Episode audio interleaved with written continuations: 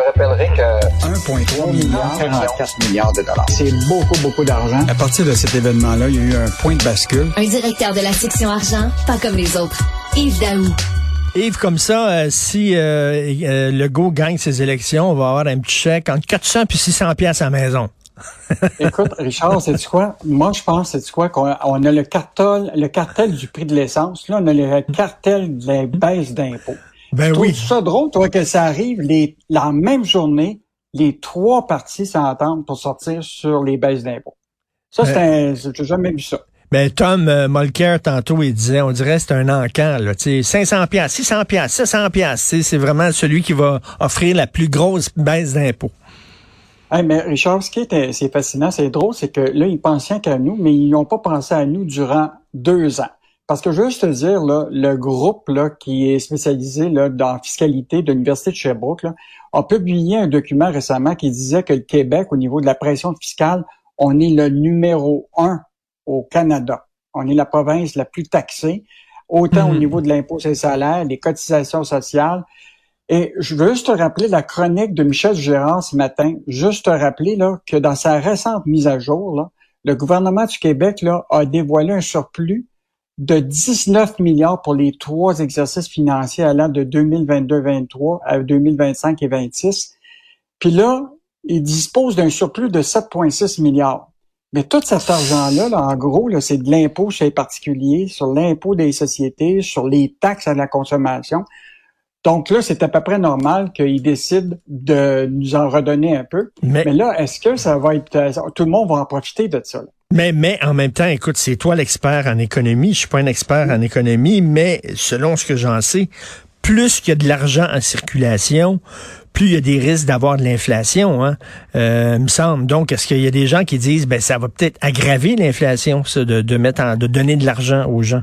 Ben, pour le moment, regarde aux États-Unis, là, le, la Fed là, va continuer à augmenter les taux d'intérêt. Donc, ce que tu vas voir, c'est que même si on a encore plus de dépenses puis que la consommation continue à augmenter, les taux d'intérêt vont continuer à augmenter. Donc, euh, je pense que tout le monde va jouer là-dessus, c'est qu'ils vont augmenter les taux d'intérêt jusqu'à temps qu'on baisse un peu les demandes de consommation pour baisser l'inflation. Mais là, quand tu regardes, tu liras la chronique de Daniel Germain ce matin sur euh, qui profitera des réductions d'impôts. Parce que je te rappellerai que le Parti libéral promet une réduction de 1,5% sur les deux premiers paliers d'imposition. La CAC propose une diminution de 1% sur les deux mêmes paliers. Parce que tu sais qu'on a quatre paliers actuellement d'impôts. Ton, ton premier palier là, euh, comporte de 0 à 46 000 là. Normalement, tu as un taux d'imposition de 15 Le second, là, qui est de 46 000 à 92 000, tu es, taxé à 20% puis les autres, là, de 92 000 à 112 000, c'est 24% etc. Là, ils vont réduire sur les deux paliers un pourcentage. Alors, ce qui est intéressant, c'est que dans le, il y a un outil qui a été fait justement par l'organisme de Sherbrooke en fiscalité. Et là, tu t'aperçois que qui va gagner le plus? Dans ces exemptions-là. Là, tu vois, par exemple, une famille de 150 000 de revenus là, va économiser à peu près, mettons, euh, une famille de 4, 1140 dollars d'impôts. Hmm. Ben. Donc, c'est quand même un peu significatif dans la mesure où ce que les gens là, vont sentir un peu là, que, que, que, ça baisse un peu. Mais tu sais, la réalité, là, c'est qu'il va falloir les payer, ces, ces baisses d'impôts-là. Et donc là, Éric Girard a un surplus. Mais là, c'est dans le cas du Parti libéral, ils n'ont pas dit comment ils financeraient ça. Euh, là, le parti, euh, la, la, CAQ dit qu'ils vont financer ça en prenant une partie de ce qu'on appelle le fonds des générations. Là. Donc, euh, ils vont décider d'aller piger dans ce qui sert de, de, de fonds. Oui, mais il y a des jeunes qui sont pas contents de ça, là. Non, du tout, là, c'est ça. Mais en même temps, il faut rappeler, hein, puis tu le rappelles souvent, Yves, c'est notre argent, là. Tu sais, là, ils jouent, là, on va vous donner des cadeaux, puis on est le Père Noël, mais tu m'as acheté un train électrique avec mon argent.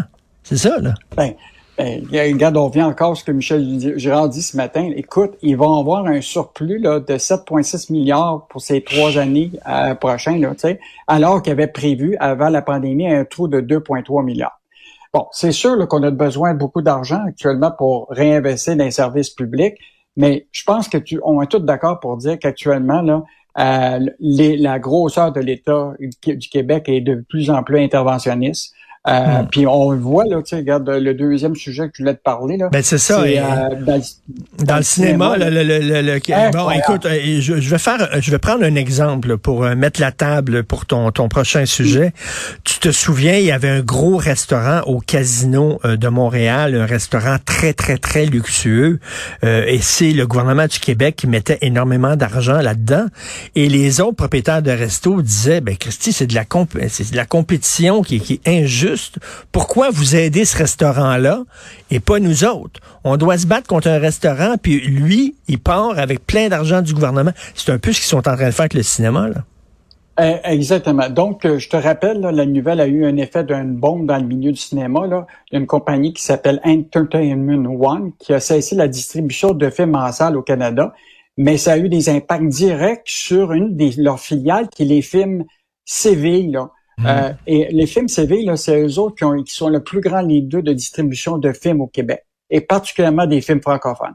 Et donc, à partir de cette faillite-là, ou pas de cette faillite-là, mais de la fermeture qui, a eu des impacts, là, tout le monde se pose des questions. Qu'est-ce qui va arriver avec ce catalogue-là de films québécois? Et là, ce qu'on a appris en catimini, écoute, vendredi, que euh, le, celui qui était à la tête des films CV, Patrick Roy, s'était entendu avec euh, justement le ministère de l'économie de, de, Pierre Fitzgibbon pour créer une nouvelle société qui sera financée et qui deviendrait un nouveau joueur dans la distribution de films. Mais là, c'est parce qu'il y, y, en a des compagnies de distribution existantes, puis ils disent, ben là, pourquoi vous aidez aux autres puis pas nous autres?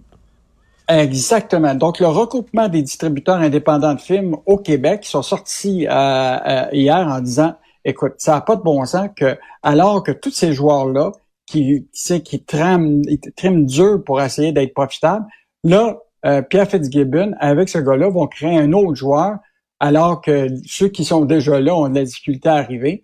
Donc, euh, ils ont fait une grosse intervention. Ils ont envoyé même une lettre au ministre de la Culture, Nathalie Roy, euh, pour obtenir rapidement une réponse pour dire est-ce que le gouvernement du Québec va reculer là-dessus?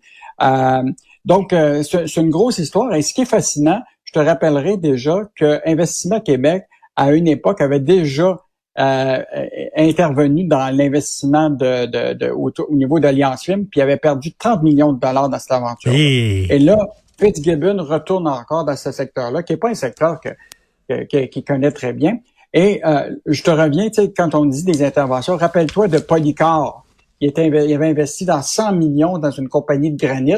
Et là, tu avais une compagnie québécoise qui s'appelait Granicar, qui, elle, disait, ben pourquoi le gouvernement va financer une entreprise pour laquelle Fitzgibbon avait quelques relations ben. déjà avec euh, avec euh, une des personnes qui était proche de Polycar. Et là, il, va financer cette compagnie-là pour concurrencer une autre On n'a pas fait la même affaire que le ketchup?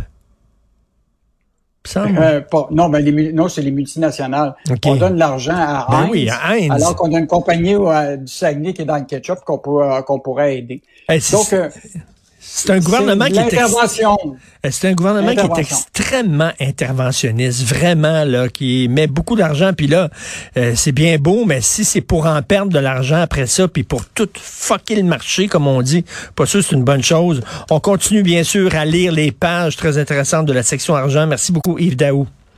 Salut.